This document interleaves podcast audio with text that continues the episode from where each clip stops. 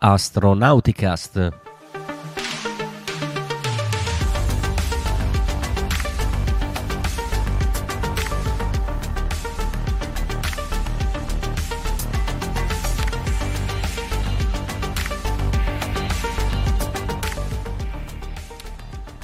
Astronauticast, puntata 19 della stagione 16. Astronauticast è il podcast dell'associazione ISAA, l'associazione italiana per l'astronautica e lo spazio, e oggi è il 16 marzo 2023.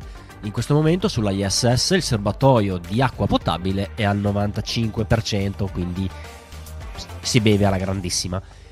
Vi invito a interagire con noi tramite la chat dei social di riferimento che state utilizzando per guardarci in diretta, quindi eh, Facebook, YouTube o Twitch, o mandarci qualche messaggio anche in differita quando ci ascolterete più comodamente nella versione podcast eh, canonica di questa trasmissione.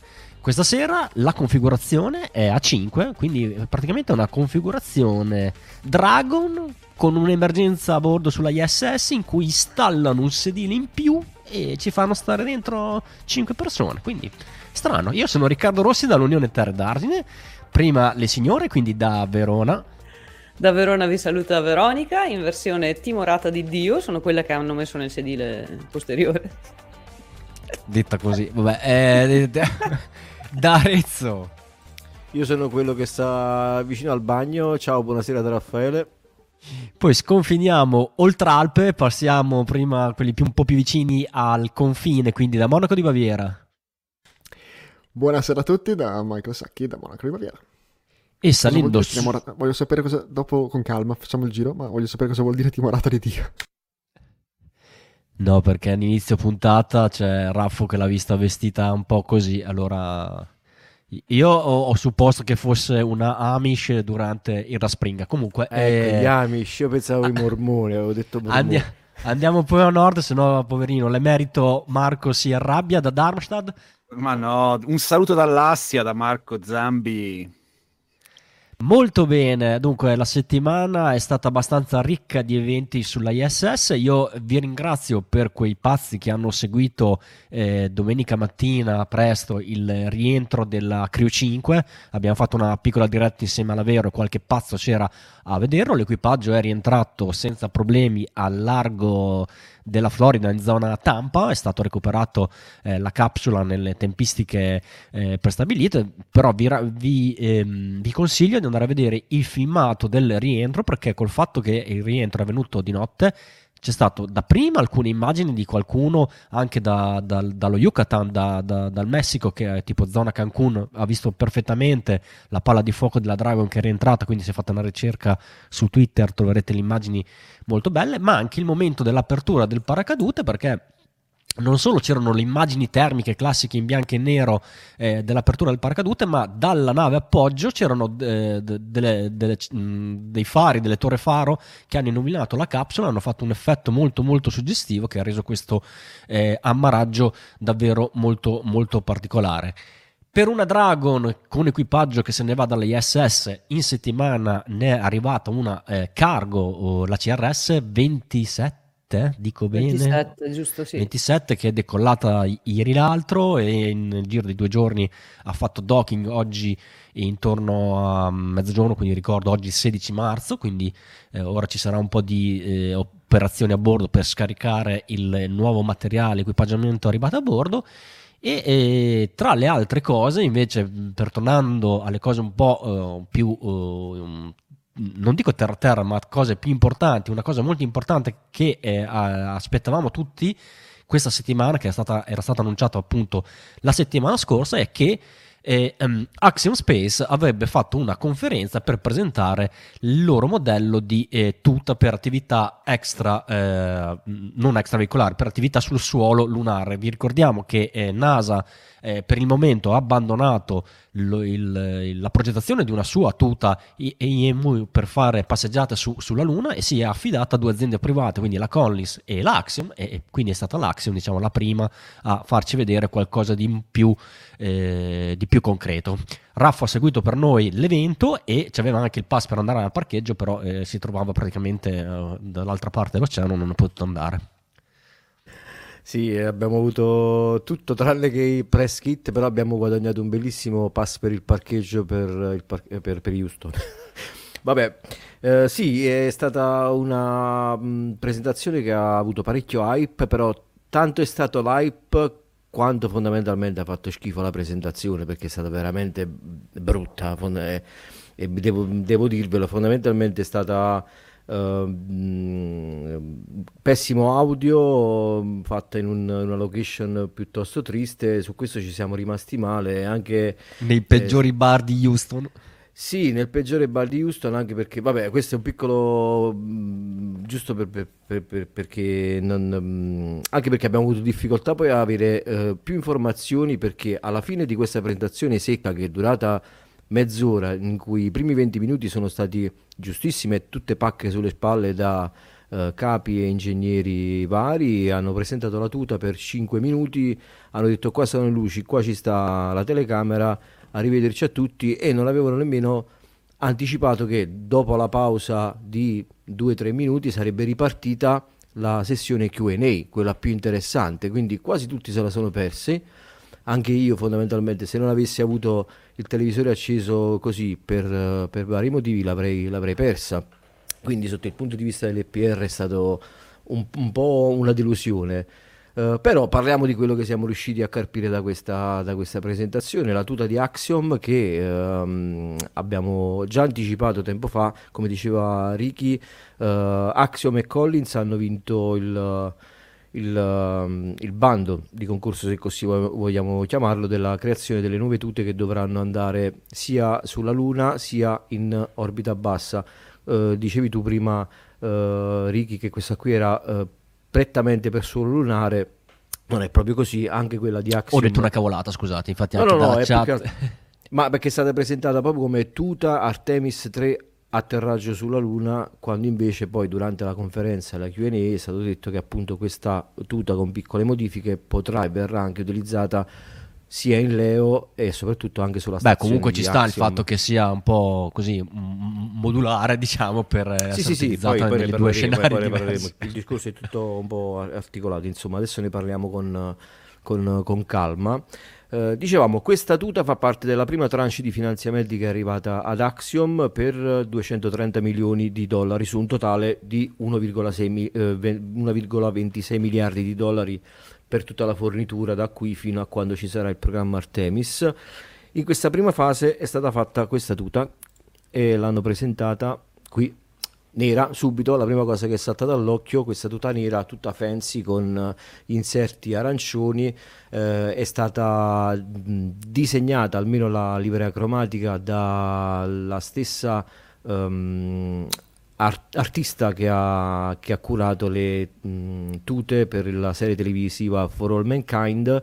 E insomma questa subito è saltata all'occhio e subito si è detto ma perché la tuta è nera quando poi il nero è quello che più assorbe le radiazioni o comunque il calore eh, è nera perché hanno scelto di um, coprire tutti i dettagli che sono al di sotto di questo tessuto diciamo Ehm, di copertura esterno per poter nascondere alcuni dettagli che sono proprietari della Axiom stessa.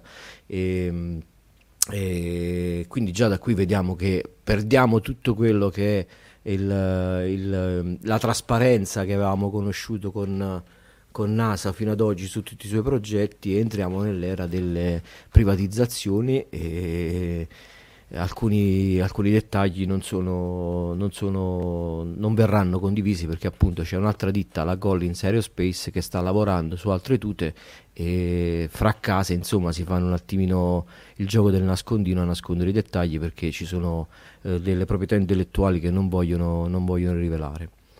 Uh, la tuta eh, è stata progettata per atterrare sul, sulla Luna entro il 2025, programma Artemis fase 3, quindi atterraggio sulla Luna preventivato per il 2025 e contrariamente a quanto era stato detto in passato, non verrà testata sulla ISS, ma andrà ad essere sviluppata per adesso soltanto con test a terra, quindi comunque in, uh, in situazioni simulate a terra e um, non, non verrà per il momento testata sulla ISS. Cosa vediamo di questa tuta? Di questa tuta vediamo la sua somiglianza con quella che era la tuta precedentemente ehm, sviluppata da NASA, la XIMU. Infatti, dalla XIMU è stato preso parecchio.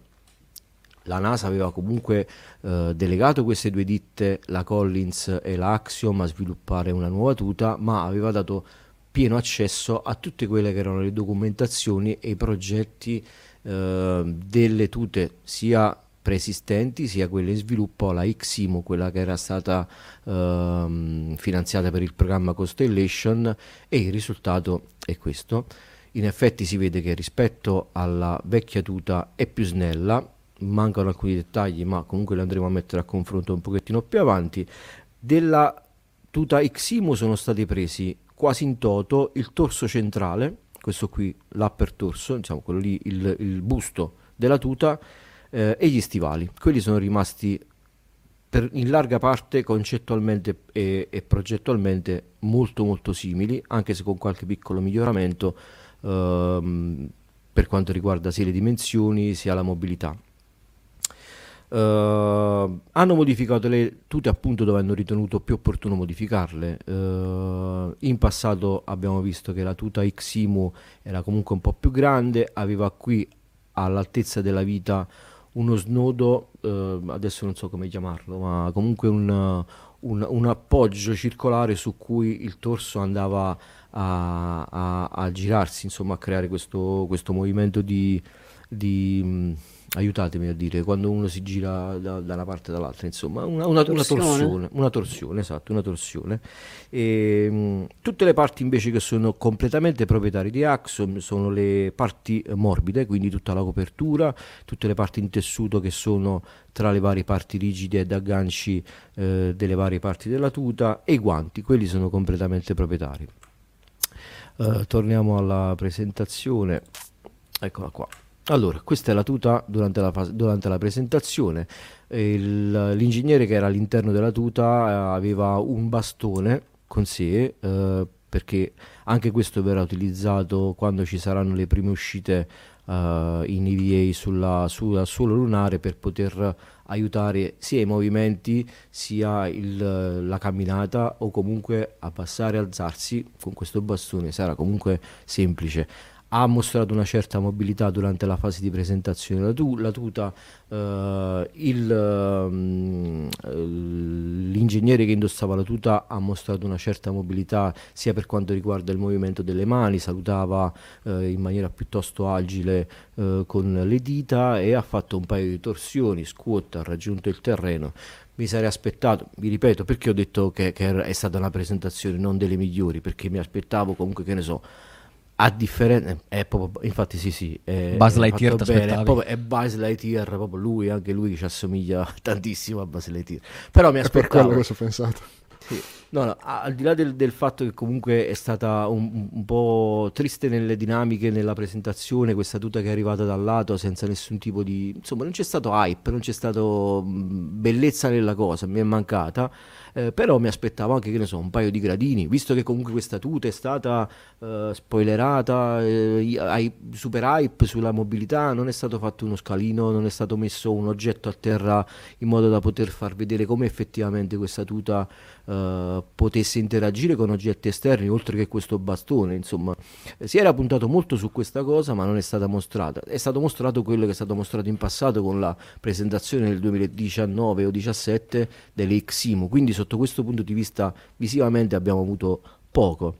E i bambini sono entrati, hanno fatto le loro domande, è stato toccante e commovente vedere eh, la futura generazione di astronauti, così l'hanno chiamata più volte eh, a confronto con questa tuta, per, per niente intimoriti, la bambina eh, che era qui, che ha tenuto per mano tutta, tutto il tempo. La tuta, è stato una, un elemento toccante, però comunque anche questo ha rallentato comunque parecchio la presentazione, perché i bambini erano un po' impacciati, eh, insomma, però la tuta, torniamo sull'aspetto tecnico della tuta che è quello che ci interessa di più. È una tuta con ingresso eh, dal backpack, un po' come Orlan attualmente. L'ingresso della tuta è attraverso questo zaino che contiene il Life Support System della tuta, anche questo completamente sviluppato e prodotto da Axiom e può essere operato soltanto da un astronauta non ha eh, bisogno di un aiuto per poter indossare la tuta, questa è una cosa molto importante, a differenza delle IMU che si usano adesso sulla Stazione Spaziale Internazionale dove c'è bisogno di parecchio tempo e soprattutto anche della mano di un'altra persona per indossare tutte le parti della tuta, questa può essere indossata, hanno dichiarato soltanto da una persona, non è stata dichiarata la tempistica necessaria ad indossare la tuta, però comunque hanno espressamente dichiarato che può essere indossata da una persona e anche il portello può essere, nonostante ci sia ancora qualche accorgimento su cui lavorare, chiuso dalla persona stessa che indossa la tuta e qui in questa foto si vede anche un pochettino più il retro di questo, di questo life support system. Qui vediamo questo umbilical che è stato collegato ma è soltanto perché la tuta durante la presentazione non aveva un, uh, il sistema di life support system in funzione. È stato uh, messo per permettere al tizio che c'è dentro di non morire, insomma, senza, senza, senza, senza un ricircolo d'aria.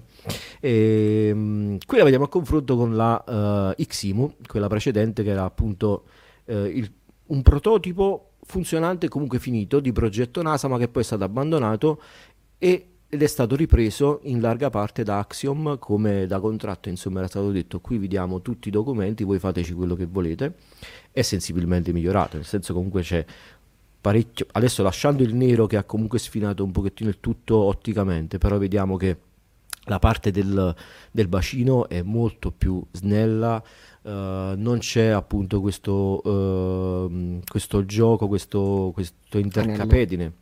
Come? Era un anello, no?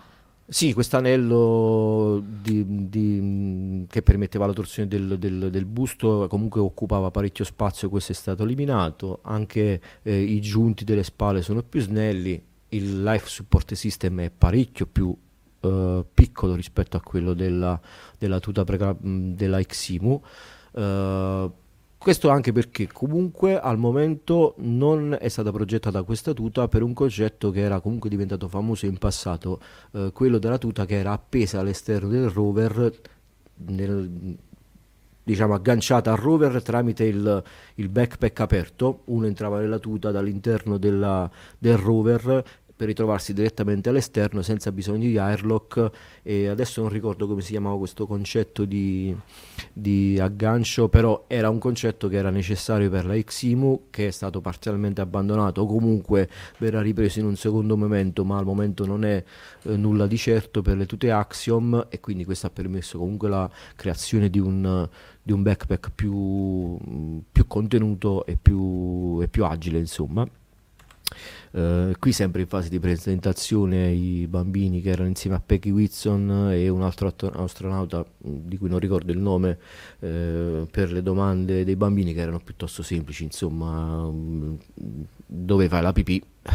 E fondamentalmente la, la, pipì la fanno come si fa nelle tute EMIO uh, di ora nel pannolone non c'è nessun t- tipo di, eh, di, ricircolo particolare, è una cosa che funziona benissimo e verrà tenuta anche per questa, per questa tuta, quindi si chiama... Um, uh, And, and, insomma, pannolone, fondamentalmente usano un pannolone che viene chiamato in una maniera più, più articolata con, una, con, un acronimo, ma è quello che sta funzionando meglio sia sulle IMU uh, attuali e quelle che verranno utilizzate in futuro. Qui la vediamo elaborata in versione bianca. Dicevamo perché in versione nera? Era stata fatta in versione nera per coprire un pochettino tutti, tutti i dettagli. Qui la vediamo elaborata in versione bianca, ma questa copertura che c'è adesso all'esterno della tuta che è stata messa non solo per coprire vabbè, tutti questi dettagli eh, proprietari della Axiom che non vogliono rivelare, ma allo stato attuale è una copertura che viene utilizzata per il mock-up ingegneristico che viene utilizzato per i test per evitare che si sporchi, per, per evitare che entri uh, polvere nei giunti o comunque che abbia un'usura mh, mm, uh, maggiore del dovuto. In futuro però questo tipo di copertura esterna verrà sostituita o comunque verrà uh, modificata per evitare l'ingresso della regolite lunare all'interno delle stazioni o all'interno dei rover. La preoccupazione maggiore eh, per quanto riguarda la regolite lunare è non solo evitare che eh, buchi o crei usura sulla tuta, ma evitare che ci si appoggi e che soprattutto cada dalla tuta per andare a contaminare gli ambienti interni delle stazioni e dei rover.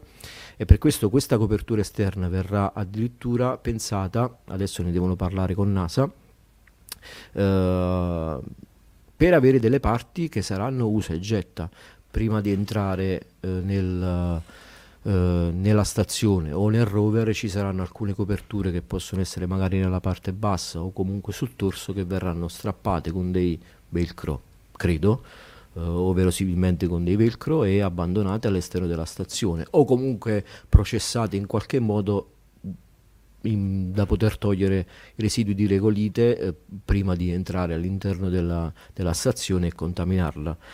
Sappiamo che la regolite, a differenza della, del, della polvere o del, della, della, terra che troviamo qua sulla, sulla terra, non ha avuto quell'azione abrasiva eh, che il tempo ha smussato le particelle sono eh, mh, anche a livello microscopico parecchio ehm, spigolose taglienti. Posso, taglienti, spigolose e possono danneggiare non solo i tessuti ma anche i polmoni insomma respirare quella cosa sicuramente non fa bene.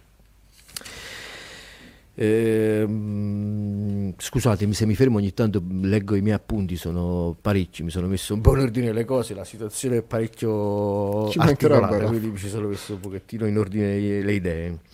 Uh, le taglie sono modulabili, la, la, tuta è modulabile, come sono modulabili le tute attuali della, che vengono utilizzate sulla ISS, anche questa avrà una sorta di uh, modulazione delle taglie.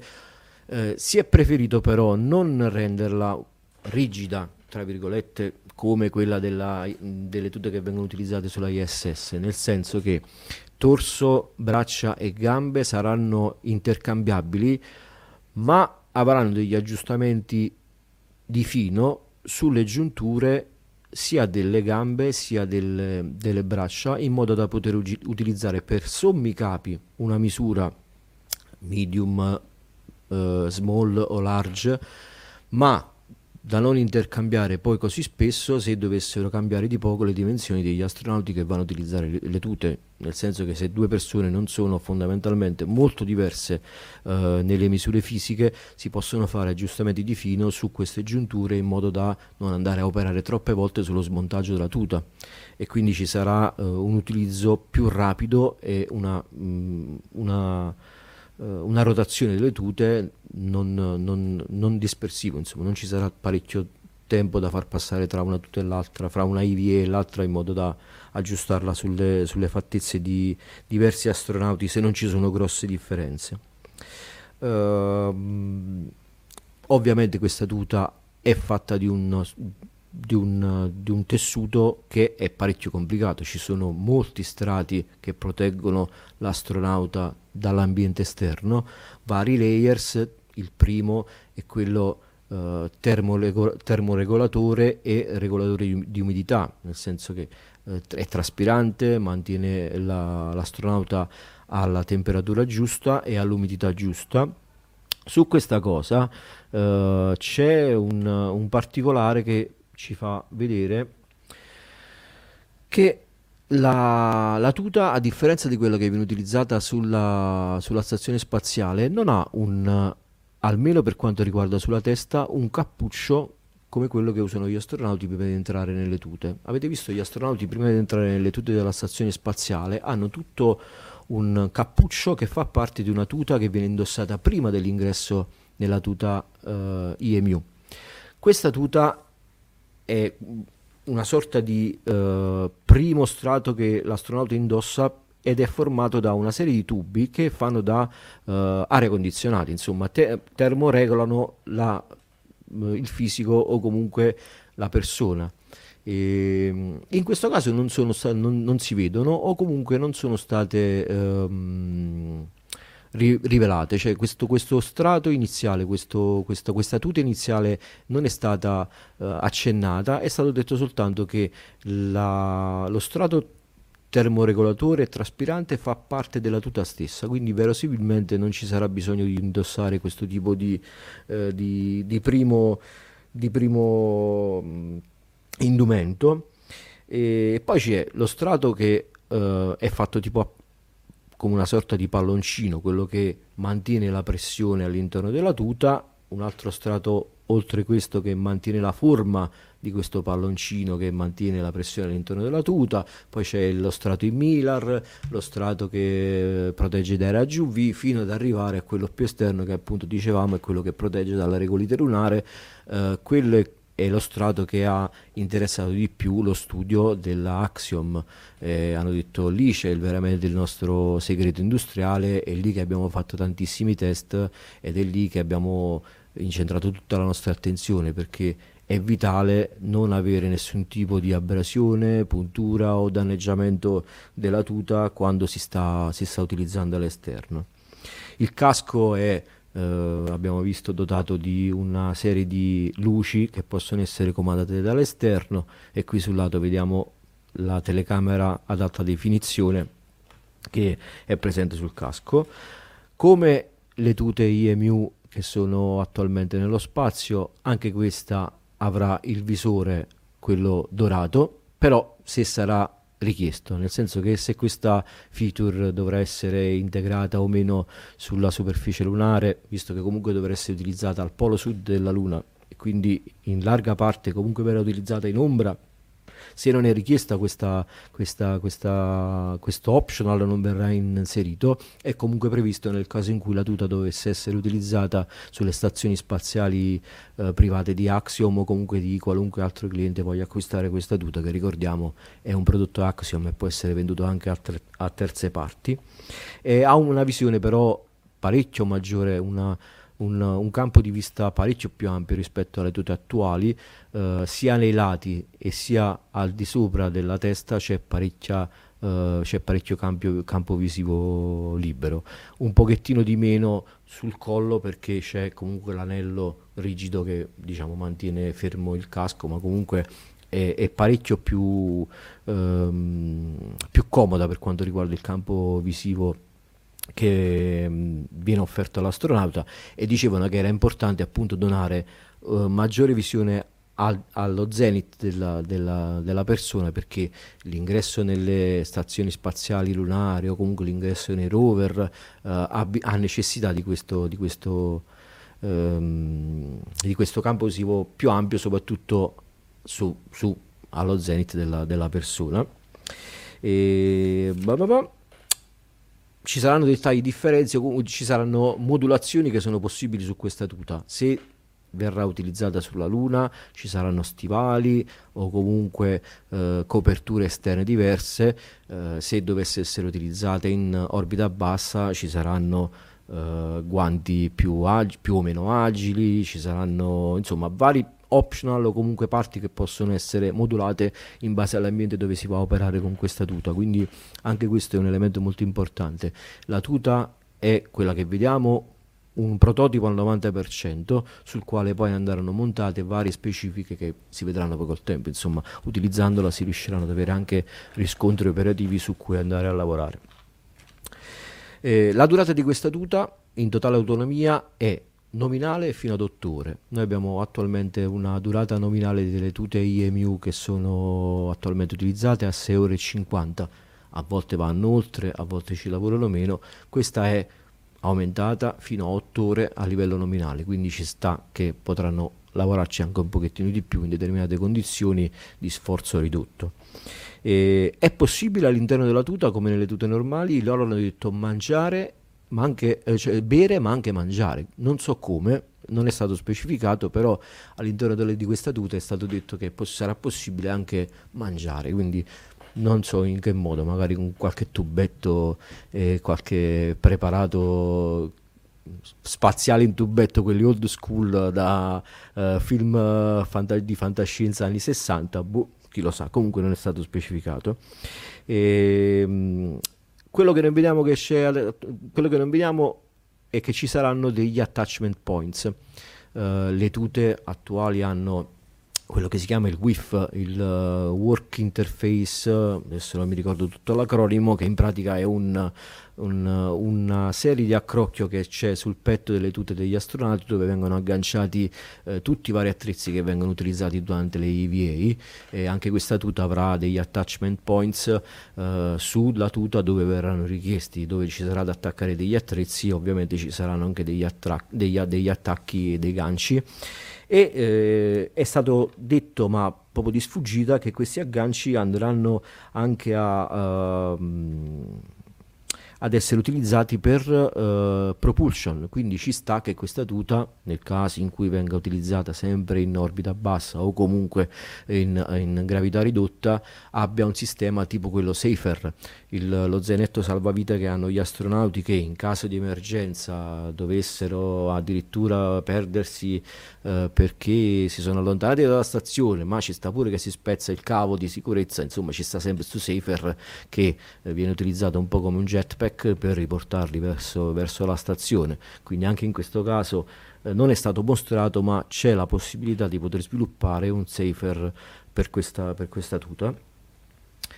E cosa è stato detto? È stato detto che tutto quello che comunque è stato sviluppato per questa tuta è stato comunque anche demandato a ditte esterne all'Axiom e le ricadute di questi sviluppi si vedranno poi in futuro perché queste ditte che hanno sviluppato i eh, vari componenti che Axiom ha richiesto potranno utilizzarli anche per i loro prodotti, quindi comunque come tutto quello che viene sviluppato in ambito aerospaziale, anche quello che è stato sviluppato per questa tuta porterà un vantaggio eh, a livello industriale qui sulla Terra.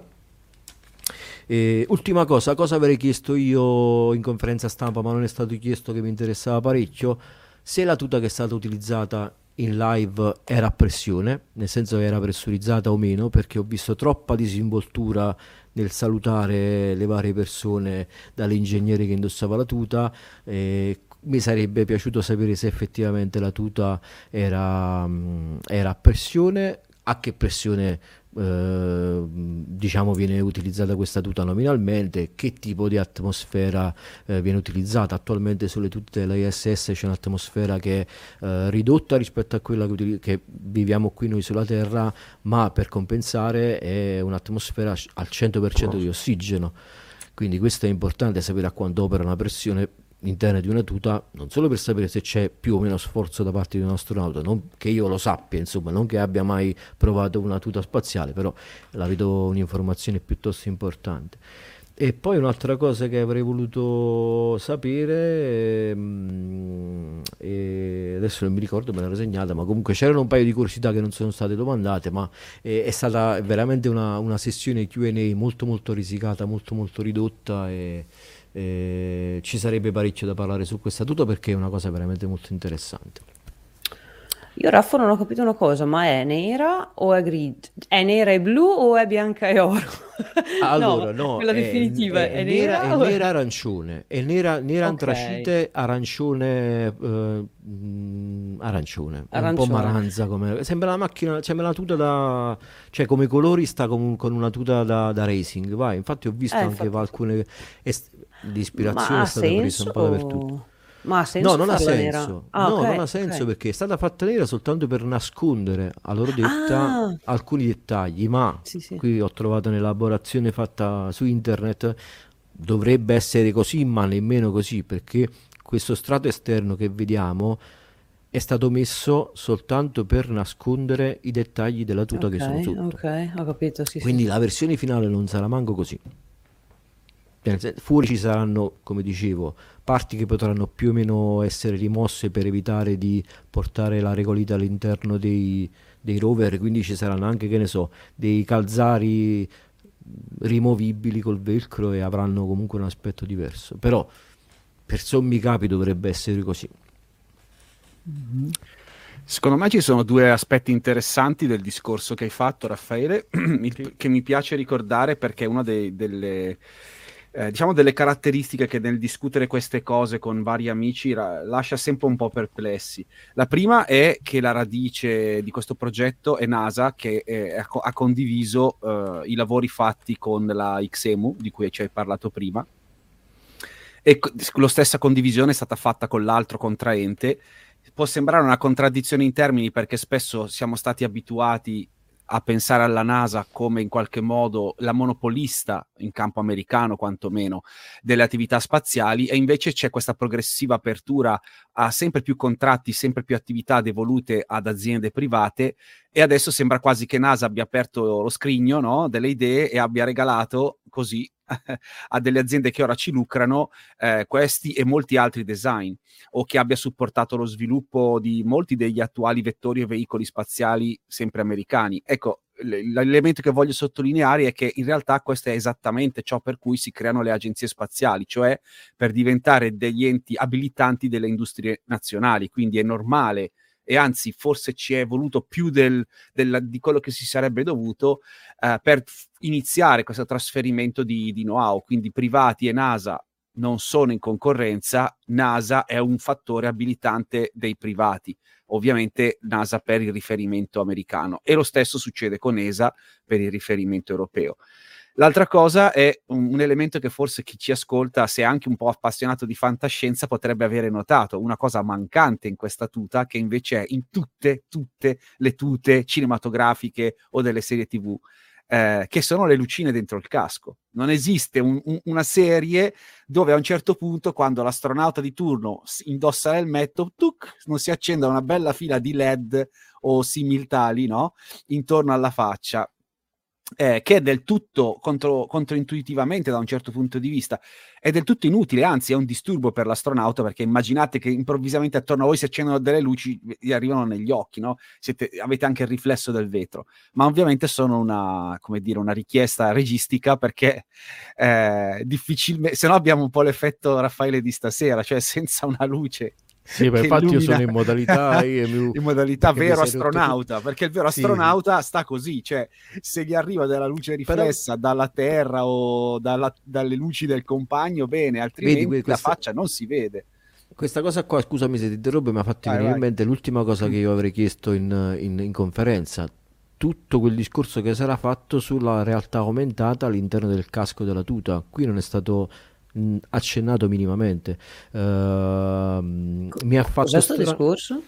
Eh, il discorso che all'interno del casco c'è una sorta di realtà aumentata, un head-up display che sulla, mh, sulla parte interna del, del, del visore Uh, dà delle informazioni non del tipo fantascientifico ah. che ti fa vedere waypoint o cazzi vari, sì, però insomma sì. ti fa vedere quantomeno i consumabili a che punto sono o comunque uh, cose di tipo essenziale. E un'altra cosa che mi sono dimenticato sì, esatto. E poi una cosa che mi sono dimenticato di dire, la uh, parte esterna del, del, visore, ovvero tutta la parte tra- trasparente del casco, avrà delle, dei layer, degli strati di, di plastica che possono essere rimossi un po' come quelli della Formula 1 e questa è una feature molto importante perché appunto sulla Luna ci saranno parecchie occasioni per poter graffiare il casco che è la parte più diciamo preziosa e importante se vogliamo della tuta e ci saranno comunque anche delle, dei visori eh, hard, cioè vero eh, duri, eh, come dire, rigidi che vanno a nascondere più o meno delle velette.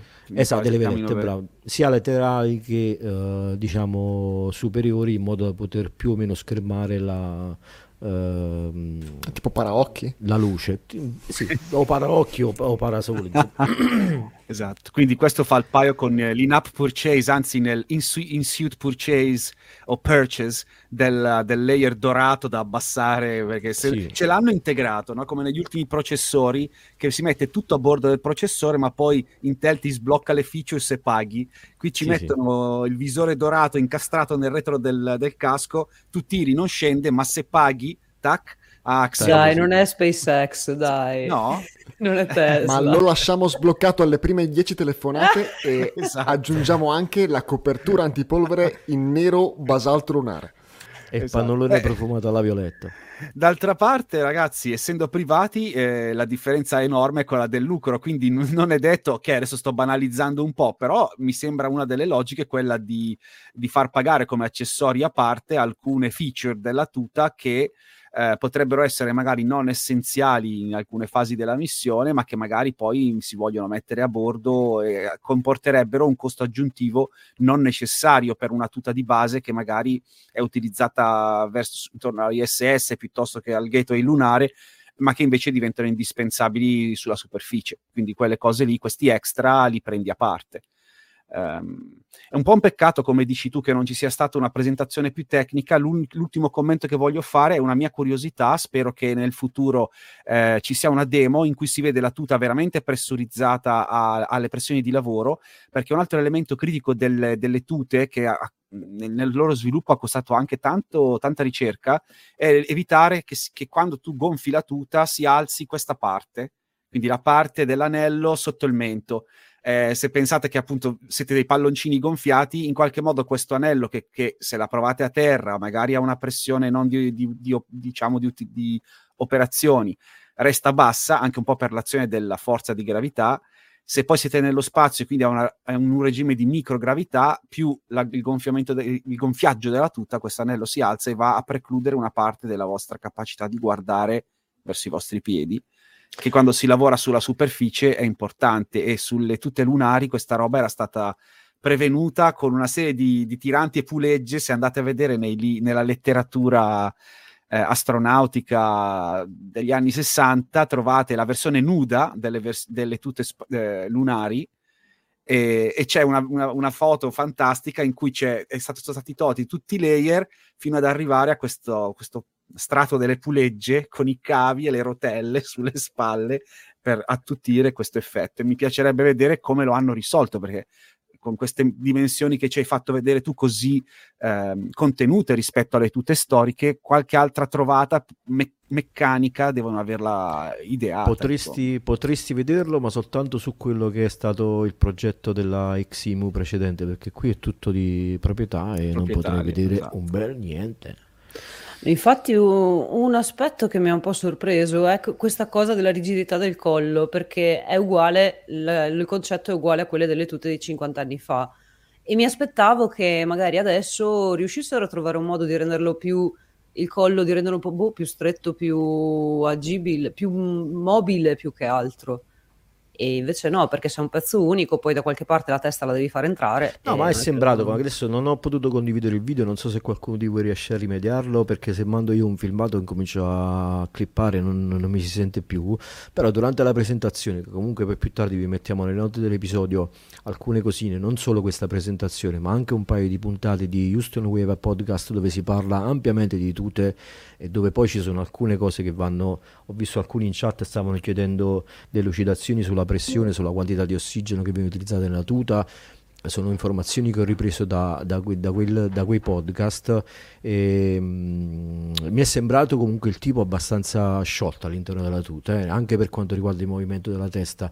Non c'era il casco che si girava su una ghiera ma comunque all'interno aveva una certa visione laterale il collo riusciva a muoverlo e aveva comunque una visione laterale piuttosto, uh, piuttosto agevole ti ripeto, è stato. Mh, ero, ero, curioso di sapere se la tuta era pressurizzata perché lì cambia il tutto, cioè gli astronauti quando utilizzano le tute combattono contro la pressione, cioè contro la tuta e questo ti crea non solo uno sforzo ma anche poi una l'abrasione del, del, del, del corpo contro la tuta. Eh, se, se, se, non c'è un, uno studio eh, fatto apposta su, su, questo tipo di sforzo qua, eh, eh, per un astronauta diventa veramente difficile utilizzare la tuta con comodità. Tant'è che uh, in alcuni punti la pelle può, eh, sì, può essere abrasa dal, dalla tuta stessa se non c'è. Vedi, all'interno lui si muove benissimo, ma c'è questi giunti che comunque sulle spalle rendono il movimento delle braccia parecchio agevole. Però quello che mi ha fatto un attimo, vedi come muove la mano, è veramente troppo shot per essere a pressione, almeno così mi sembra. Beh, tecnicamente poi... è a pressione, è il fatto che c'è fuori la stessa pressione e quindi di fatto non c'è una differenza. Sarebbe difficile, bisognerebbe fare una sovrappressione per rendere un po' più l'idea di cosa vuol dire usarla nel vuoto. Non so però se... se ah sì, tu hai ragione, dici tu... Eh vabbè, ma comunque non è una pressione uguale a quella... Cioè, eh, se la pressione interna è uguale a quella esterna è nulla. Però se sei nello spazio e sei a, uh, all'esterno sei a, a 0 e all'interno ce l'hai a 0,7 o quello che è, eh, di conseguenza diventa più, più difficile utilizzarla rispetto che a terra. credo. Eh. Sì, ma, ma, l'unico modo per rendere lo stesso tipo di, di, differenza sarebbe di mettere una sovrappressione dentro e insomma non è fatto per quella, non è fatto per avere... No, comunque provarla un attimo in una camera a vuoto e vedere come si comporta, ma penso che comunque Beh, sia sicuro, sì, sì, sì, ma nella penso presentazione non si può... Nelle... No, in presentazione no, però giusto per capire insomma come, quasi abbassa, fa lo squat che poi è lo stesso tipo di movimento che aveva avuto la Ximo in... Ah, poi qua c'è un movimento particolare che mi è piaciuto, per... mi ha fatto capire che la tuta effettivamente è parecchio agevole, come lui sposta con il piede l'umbilical, l'umbilical cable quando se lo sente sotto eh, con una certa naturalezza, cioè comunque lui ha una certa mh, sensibilità, sensibilità del, dell'ambiente esterno pur non avendo sott'occhio tutto l'ambiente esterno. Sono piccoli dettagli che effettivamente ti fanno capire. Ecco in questo momento qua guarda come sposta vedi? Sposta con il piede o lui è bravissimo a utilizzarla o comunque la tuta effettivamente è, è effettivamente parecchio più snella di qualsiasi altra tuta si sia visto è, indubbiamente è un, è, è un prodotto parecchio innovativo però Vediamo Probabilmente entrambe le cose, nel senso che come ingegneri ci avrà speso decine di ore lì dentro e poi sicuro la tuta ha fatto dei passi avanti nel design sì, sì, sì, e soprattutto cioè... in termini di mobilità. Sarà curioso vedere quella della Collins. È probabile che quella a cui faceva riferimento NASA come tuta che verrà provata sulla ISS sarà quella della Collins e non quella dell'Axiom, però al momento non c'è nessun tipo di dichiarazione ufficiale. Hanno detto cosa sono quelle specie di valvole sui piedi? No, e me, lo, me lo sono chiesto anch'io, però non te lo so dire. Ok, quindi alla fine c'è conferenza comunque breve, però grazie Raffo che hai comunque eviscerato bene tutti, sviscerato bene tutti i, i punti. E, e abbiamo fatto anche 45 minuti a parlare di questa presentazione. E Marco, la tua notizia te la metti in stand by un attimo, così faccio prima l'interludio e poi ti do, così bilanciamo meglio la puntata. Quindi io ne approfitto per ringraziarvi nuovamente eh, per eh, il supporto che ci date. Vi ricordiamo che oltre a Astronauticast abbiamo un portale di notizie che si chiama Astronauti News. It, dove a cadenza quasi quotidiana eh, pubblichiamo una notizia a, a tema spaziale e a volte queste notizie vengono riprese poi direttamente nel podcast, eh, insomma, quindi eh, ne approfitto per ringraziare anche gli articolisti che scrivono questi, questi articoli che eh, non sempre sono l'articolista non sempre combacia con l'host di astronautica anzi quasi mai forse Marco è un'eccezione qualche articolo che ha scritto anche Mike o Raffaele e vi ringraziamo per i commenti che ci lasciate in giro per, eh, per, i, nostri, per, i, per, i, vari, per i vari social, quindi continuate così, ma soprattutto condividete i nostri contenuti perché noi siamo un'associazione senza scopo di lucro e quello che interessa a noi è che eh, esponiate accidentalmente il nostro lavoro, eh, in particolare se vi piace quello che, che facciamo, insomma, fare conoscere che esiste un gruppo di persone che da uh, un sacco di tempo, da, da, da, da 16 anni praticamente, si dà da fare con il col podcast, ma ancora di più per quanto riguarda Forum Astronautico, per divulgare in italiano con un po' più di precisione rispetto ai media generalisti delle notizie spaziali, quindi se volete unirvi alla nostra community potete farlo in tantissimi modi, quindi dal forum o semplicemente un like o un subscribe sui nostri social di riferimento, tra cui non dimentichiamo Twitter che è gestito da Lavero e che potete usu- um, fruire tutti, tutti, i giorni con insomma, notizie Lavero di Twitter, le cose più importanti alla, in maniera molto rapida e poi se volete approfondire potete farlo ma se siete particolarmente eh, generosi e volete fare anche una, mh, mm, così, un riconoscimento al nostro lavoro dal punto di vista economico, potete fare una donazione libera a www.isa.it slash eh, sostienici. Potete questa donazione potete farla via paypal ma da poco abbiamo anche eh, attivato un conto corrente e sulla pagina trovate l'IBAN se preferite fare un bonifico e se eh, questa donazione che fate è superiore ai 15 euro riceverete in omaggio la tessera ISA 2023, ne facciamo una nuova ogni anno con una grafica diversa.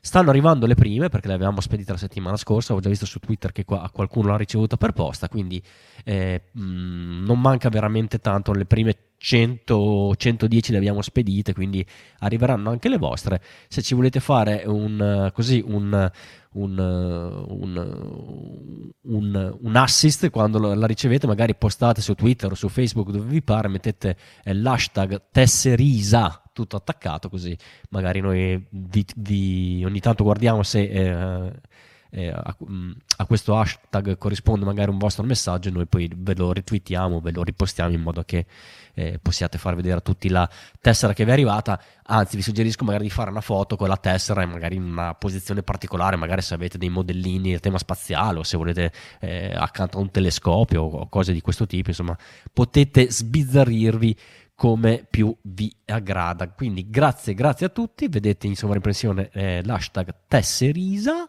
e quindi eh, non, fate, non, dovete fare altro che attendere l'arrivo della tessera. Chi non ha ancora fatto eh, la donazione, n- n- niente paura perché noi queste tessere la spediamo eh, per tutto praticamente l'anno solare 2023, quindi potete anche decidere di sostenerci eh, più avanti. Cosa, vanno, cosa servono questi soldi per insomma, mantenere le spese vive dell'associazione? L'hosting dei siti, i software che utilizziamo ad esempio per il podcast, l'attrezzatura del podcast, eh, le eventuali trasferte se mandiamo qualcuno ad una qualche conferenza e cose di questo tipo. Quindi non ce li teniamo per noi, ma cerchiamo di inve- reinvestirli per produrre dei contenuti da potervi eh, mm, eh, mostrare o regalare in, a titolo completamente gratuito. Passiamo alla seconda notizia della puntata. Eh, sappiamo che il um, conflitto tra Russia e uh, Ucraina aveva uh, di fatto uh, un, una conseguenza in campo spaziale eh, forte di, questa, di, questa, di, questo conflitto. Era stato il, eh, lo slittamento, il, la, la, cancellazione, lo, la messa in stand-by della missione ExoMars. Ma Marco ha delle novità a riguardo. Ma Marco mi è sparito proprio sul più bello. Quindi eh, chiaramente il eh, ExoMars, se vi ricordate, era una missione che era congiunta con Roscosmos, anche perché il lander che avrebbe dovuto eh, posarsi al suolo, Kasachok, era di produzione russa. Eh, eh, avendo insomma questa situazione geopolitica complicato un po' eh, le cose, tutto era mandato, stato messo in pausa e se mentre fortunatamente il programma della ISS eh, ha continuato eh, con, eh, con, normalità. È chiaro che immaginiamo tutti che a bordo eh, insomma, si, si, tra gli astronauti si respiri insomma, eh, il fatto che sulla Terra c'è un conflitto così importante, ma si continua a lavorare, soprattutto c'è anche la volontà dei vari centri missione di eh, portare avanti eh, la, la, la, um, la, collaborazione a bordo dell'ISS, che insomma è quella che vede più, eh, eh, più partecipazione sia dei russi che dei americani, europei e giapponesi tutti insieme. E questa co- collaborazione, tra l'altro, è talmente consolidata che eh, recentemente abbiamo visto eh, decollare eh, cosmonauti russi a bordo di capsule Dragon da, dal suolo degli Stati Uniti e viceversa, astronauti NASA che eh, come, come, storicamente succedeva eh, decollare a bordo di Soyuz. Quindi questo tipo di, ehm, di scambio, di, di collaborazione continua nonostante tutto. Io qua la sto raccontando lunga, ma... Arriva, arriva, Marco arriva, dice che ha condiviso una foto e gli è partito il reboot eh, del PC, ma sta, sta, sta tornando. Suggerivo, mentre, mentre, torna Marco, vogliamo dare una notizia, quella veloce veloce di settimana, che sì. la, la MS22 ha fatto un test eh, perdiamo un attimo tempo, vi raccontiamo di questa piccola fast news. La MS22, quella che aveva subito il problema la Soyuz eh, ha fatto un piccolo test con a bordo gli astronauti eh, per provare tutti i sistemi in essenza di sistema di raffreddamento. Hanno chiuso tre astronauti per 5 ore simulando una fase di rientro ehm, eh, appunto della, della capsula. Eh, in caso di emergenza il test è andato bene, non sono stati rilasciati dettagli ehm, riguardo il test, ma è andato bene, quindi in caso di problemi si, si, dovessero ripetere nello stesso modo, volendo si potrebbe riutilizzare la Soyuz per, come di, scialuppa di salvataggio per gli astronauti. chiudo e lascio la parola a Marco. Andate sul Sem- forum per, per, per, dettagli su questa cosa che ne stiamo discutendo e come diceva Raffa non ci sono tante notizie uh, così ufficiali però eh, c'è una bella discussione in cui eh, parliamo appunto di chissà come hanno eh, cercato di minimizzare eh, l'umidità a bordo della Soyuz e robe e cose di questo genere quindi, su... perché co- come se fosse un servizio del telegiornale eh, sul caldo. Non è tanto il caldo ma è l'umidità che la cosa classica che si dice. E invece Marco, per quanto riguarda ExoMars? Ma sarà stata dell'umidità anche qui da queste parti che appena ho provato a condividere una foto di ExoMars eh, rover ha fatto boom, è svampato il computer, reboot. Spero di, avere, di essere ripartito con i microfoni giusti, Mike. Eh, ho fatto un controllino Pavukl prima di entrare. Allora, vado al sodo che vi ho fatto perdere abbastanza tempo perché siamo tornati questa settimana, finalmente devo dire, ad avere qualche notizia di ExoMars rover. Sapete, un po' una una delle vittime più eccellenti, se vogliamo, dell'interruzione della collaborazione o della maggior parte delle collaborazioni tra ESA e Roscosmos eh, seguita all'invasione della Russia del, dell'Ucraina. Eh, questo è significato che a poche settimane dal lancio, una missione che era già praticamente in piena campagna di lancio, eh, è stata interrotta. Eh, e, e, e, di fatto, dopo un primo momento di sospensione, l'indicazione che è arrivata dai Paesi membri dell'ESA è stata quella proprio di chiudere questa esperienza.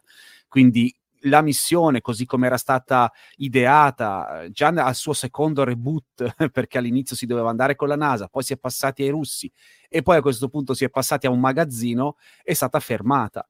Ma in questi mesi, dopo, dopo che gli Stati membri si sono appunto eh, espressi contro la continuazione del progetto eh, fatto con Roscosmos, ecco, non si è rimasti con le mani in mano, anzi, come se ricorderete da alcune puntate in cui queste cose le avevamo commentate, come eh, aveva cercato di propugnare il direttore generale dell'ESA, eh, Ashbacher, ehm, si è colta questa occasione, si è fatta, come si dice, di necessità virtù, eh, cercando di aumentare eh, la presenza, il peso, la, la, responsabilità europea di questo progetto, di fatto portandosi a casa lo sviluppo quasi completo di ExoMars, che riceve un nuovo nome, abbandona completamente la piattaforma a casa Choc, ma uh, come Raffaele, siccome qui le cose sono un po' dense, mi sono preso alcuni appunti, anche per non dimenticare alcuni degli aspetti più innovativi di questa notizia, che è passata forse un filo in sordina, ma secondo me di grande importanza tra- uh, strategica a livello europeo, ma anche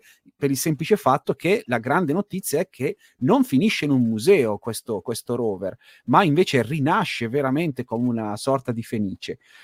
Intanto la, il lender, quindi la piattaforma che veniva garantita da Roscosmos, verrà risviluppata eh, in ambito solamente europeo purtroppo non sarà equivalente a livello funzionale a casa Choc, ma sarà per questioni di tempo eh, una piattaforma senza strumenti scientifici, garantirà semplicemente i servizi minimi per portare il rover sulla superficie marziana e eh, agevolarne la discesa sulle, sulle sabbie del pianeta rosso. Eh, però allo stesso tempo anche il rover subirà una serie di aggiornamenti hardware e non di poco conto. Forse i più ovvi sono quelli della rimozione degli strumenti che aveva uh, provveduto a fornire Roscosmos, che verranno rispediti in Russia insieme all'Ender Kazachok e la loro sostituzione con alcuni elementi completamente nuovi. Um, ma un altro aggiornamento del rover che mi ha stupito è che verranno installati dei pannelli fotovoltaici eh, tiltabili, è una roba inascoltabile, eh, come dire, orientabili. Inclinabili. inclinabili. Grazie Veronica, è perfetto il termine, inclinabili. Allora, non è quell'auspicata capacità di pulire i pannelli fotovoltaici di cui abbiamo parlato tante volte, di cui si vaneggia spesso, no? tergicristalli marziani, no? vibrazioni marziane, eh, non, vibratori marziani non si può dire, eh, però t- tilting marziano sì, e quindi l'idea è che siccome il, il rover andrà a essere lanciato verso Marte nel 2028, l- ci si aspetta un periodo di mh, possibili tempeste, chiamiamolo di maltempo marziano, che potrebbero rendere davvero difficile la vita del rover in termini di sopravvivenza. Sappiamo per esperienza che i rover attraversano gli inverni marziani o le gra- stagioni delle grandi tempeste di sabbia come uno dei momenti più sfidanti delle, della loro vita operativa e siccome diciamo, le aspettative del meteo marziano cambiano fortemente da quello che si doveva affrontare nel momento in cui il rover è stato progettato, è necessario dotarlo di un pochino di eh, capacità in più di affrontare eh, situazioni avverse. Una di queste eh, scelte è stata quella di rendere inclinabili i pannelli solari fotovoltaici e l'altra è quella di, e qui è uno dei contributi americani, di installare degli elementi riscaldanti a radioisotopi, cioè non sono RTG, che sono degli elementi che grazie al decadimento radioattivo uh, di, di, una, di, dei pellet di, di, plutonio producono calore, con delle, te, con delle termocoppie si trasformano in, te, in, corrente elettrica, ma serve unicamente a generare calore, un po' come è successo nel rover marziano del film The Martian, in cui il nostro amico è andato a dissotterrare no? un RTG e se l'è messo all'interno della cabina unicamente perché sviluppava tantissimo calore e quindi poteva rimanere a temperature decenti lungo il suo grande viaggio. E questo stesso concetto è stato eh, importato per il rover ExoMars e sarà eh, una contribuzione americana. Eh, naturalmente sviluppare il, il, lender, che è qualcosa che eh, in, a livello di europeo di queste dimensioni non è mai stato fatto, e sviluppare tutti i sistemi, cer- ricertificare questi sistemi, eh, sviluppare le modifiche al rover, ricertificare il rover, ricertificare il software che dovrà gestire questi nuovi elementi a bordo, sarà un'impresa abbastanza importante da compiere nel giro di soli, metto tra virgolette, soli 5 anni, ma tenete conto che Spesso abbiamo detto che fare il Lego spaziale, basta togliere qui e aggiungere là, non esiste. Purtroppo qualunque dettaglio ha richiesto negli scorsi anni tantissime ore per validare, cioè per assicurarsi che funzioni bene secondo le specifiche, secondo come, ess- secondo come dovrà essere utilizzato, di fatto va rifatto da capo.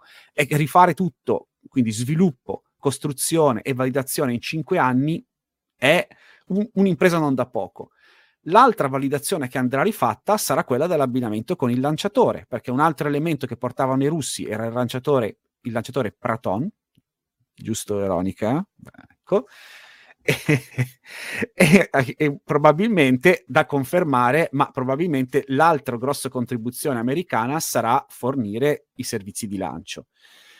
Um, una notizia che è arrivata a cavallo, non so poi quanto coordinato al rilascio di questa press, press release di ESA su ExoMars è stata lo stanziamento di 30 milioni di dollari eh, nel bilan- nella proposta di bilancio NASA del 2024 per, specificamente per la compartecipazione NASA al progetto ExoMars. Ora, 30 milioni di dollari non bastano per un lanciatore, quindi potrebbe essere semplicemente prima, uh, un primo stanziamento per cominciare a lavorare al, appunto agli elementi che gli americani contribuiscono e pagare magari una piccola parte del lanciatore. Comunque è importante che NASA sia della partita e l'altra cosa secondo me importantissima è proprio questo grosso impegno eh, europeo. Um, il grosso impegno europeo è importante perché appunto si fa di necessità virtù andando a surrogare i russi, ma per acquisire delle competenze che poi resteranno all'interno della nostra industria. Parlavamo prima con uh, l'intervento di, eh, di Raffaele proprio di questo trasferimento tecnologico dalle agenzie spaziali ai privati. Ecco, le operazioni, cioè chi farà il centro di controllo eh, per le operazioni su Marte di ExoMars non sarà ESOC, non sarà Oberpfaffenhofen, ma sarà Torino. Saranno gli stabilimenti di Altec dove eh, degli addetti dipendenti di Altec, appunto un'industria totalmente eh, privata, si occuperanno del gestire la quotidianità, di fare il JPL sostanzialmente, l'equivalente del JPL in casa europea, lo faranno a Torino in, nell'ambito di un'azienda privata. E anche in questo caso il dibattito è molto ampio. Um, c'è un team, c'era, c'è un team, non so a questo punto cosa ne è rimasto, che doveva gestire una buona parte delle operazioni eh, di, di, ExoMars in coordinamento con Torino, ma il grosso viene svolto in casa Altec. Quindi sarà una prova importante, va bene, è un'industria italiana, facciamo un po' i campanilisti, ma future missioni potrebbero vedere un impegno analogo da parte di aziende non italiane. In generale c'è proprio la, la, si sviluppa la capacità di gestire operazioni complesse e critiche eh, al di fuori degli ambiti puramente istituzionali che mh, per tanti anni sono stati chiusi negli ambienti dell'Agenzia Spaziale Europea.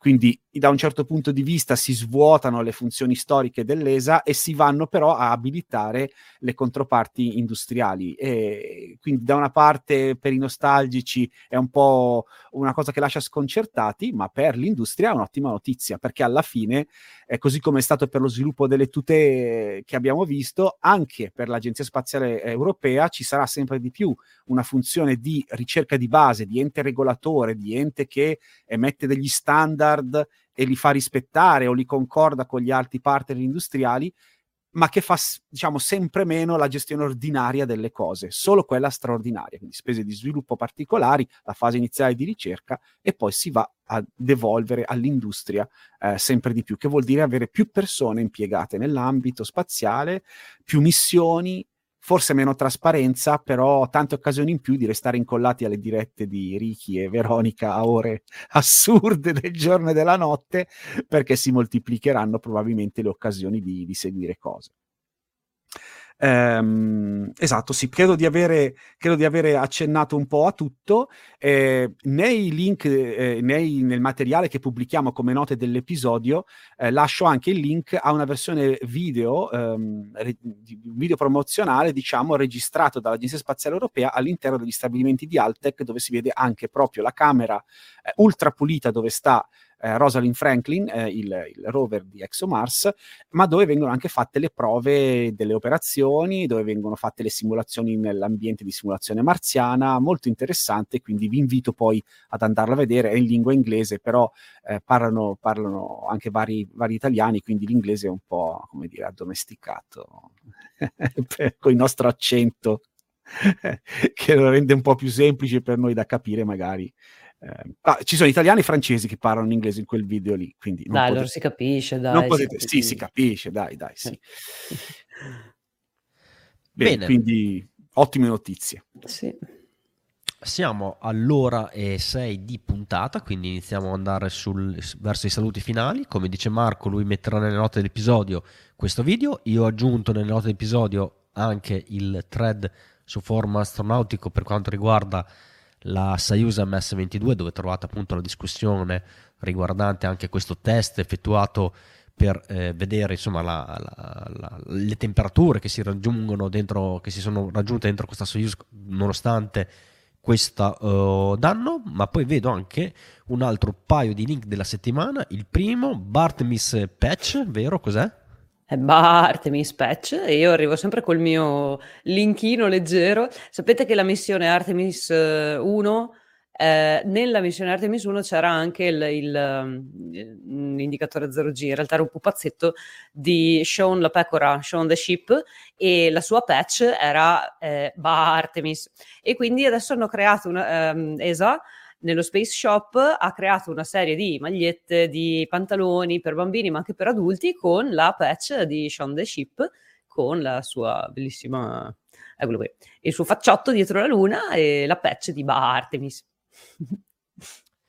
Mentre Raffo cosa sono sulle lune di Giove con brio?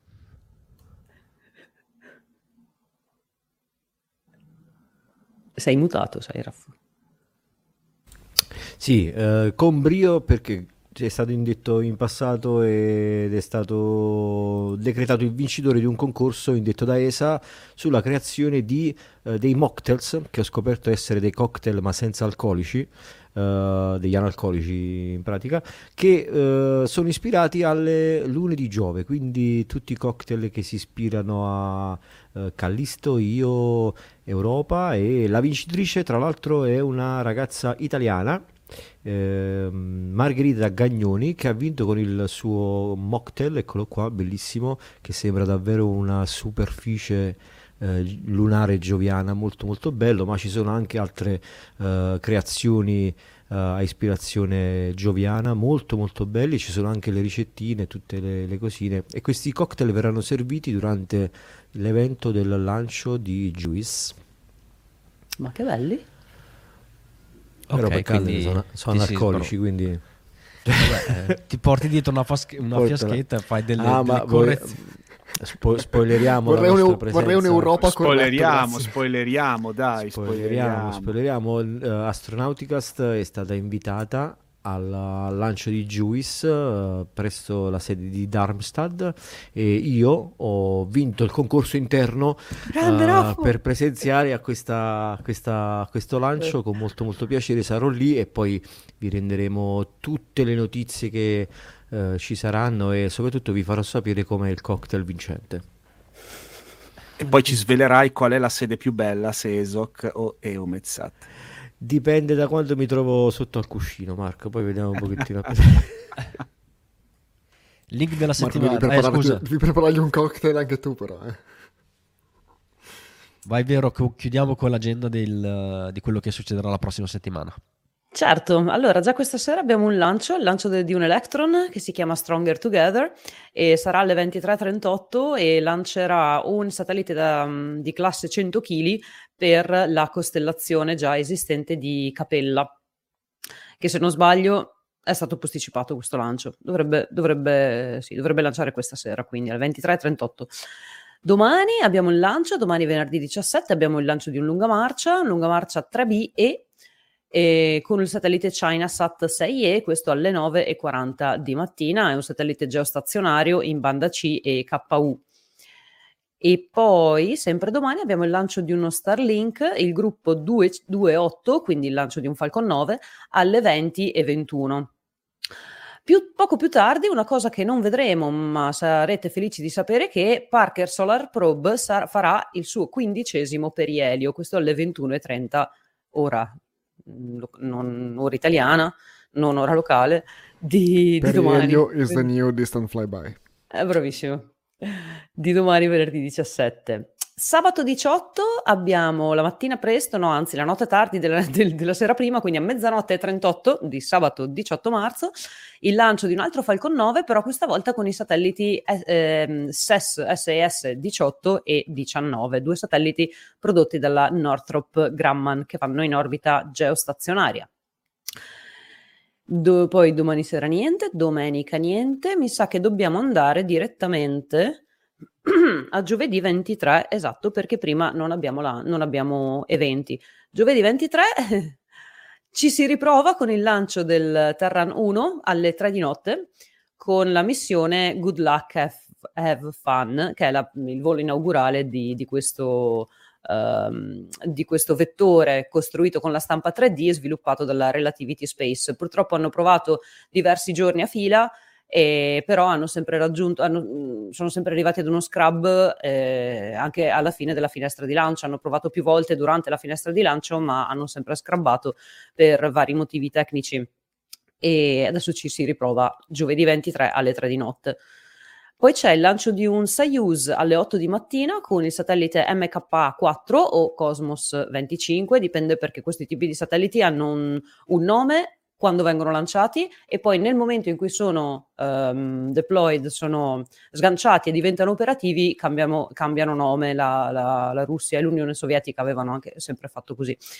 23 marzo alle 8 è un satellite da ricognizione russo con scopi sconosciuti. Aia. Va bene.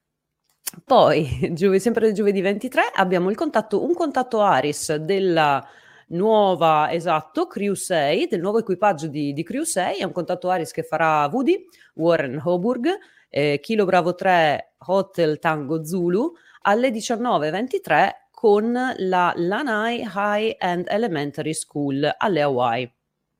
E il telebridge sarà via eh, ON4 ISS. Belgio, Abbiamo... quindi ricevibile. Sì. Ricevibile, però c'è anche il link a YouTube se volete seguirlo più facilmente o non avete la radio. Alle 21.30 torniamo noi, giovedì 23, con la puntata di 20.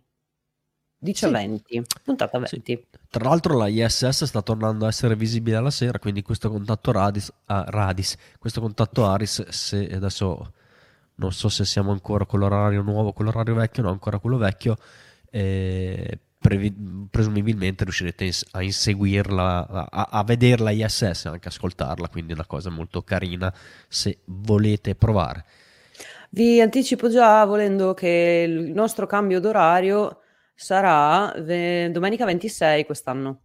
Cambieremo le ore domenica 26 alle 2-3 di notte. Gli, gli americani siamo hanno già cambiato. Siamo passati alla rubrica almanacco. Del... esatto, eh no, perché sono cose importanti quando si calcolano gli orari. Quando, Soprattutto quando in questo si passa periodo... UTC più 2, Veronica è sempre più contenta. in questo periodo gli Stati Uniti hanno, già, hanno, cambiato già l'orario e noi no, e quindi dobbiamo fare un più 5, ma ve l'ho già spiegata questa cosa, perché ci, ci tengo. Eh, ci tengo. Bene, iniziamo a tirare le, fuori le grid fin per iniziare il rientro sulla nostra landing zone. Vi eh, ringrazio per averci seguito in questa puntata in diretta, ma anche a chi ci ha seguito in differita. Non... Mike hai messo una, una sigla vecchia. Eh, va bene lo stesso, eh. E dicevo, grazie per averci seguito in diretta, ma anche chi ci seguirà in differita potrete interagire con noi con tutti i vari social di riferimento. Io sono Riccardo Rossi dall'Unione Terre d'Argine che vi saluta. Facciamo il giro inverso rispetto a prima, quindi da Darmstadt. Se non casca tutto, vi saluta Marco Zambianchi da Darmstadt ad Astra. Da Monaco di Baviera. Sono venuto giusto per mettere le sigle sbagliate. Un saluto a tutti, ci vediamo alla prossima da Arezzo. Ciao, ci vediamo alla puntata 10-20 alle ore 14. e infine da Verona. Da Verona vi saluta Veronica, vi ringrazio per essere stati con noi anche questa sera, vi do appuntamento giovedì prossimo alle 21.30. Ciao a tutti, grazie ancora e come sempre ad Astra.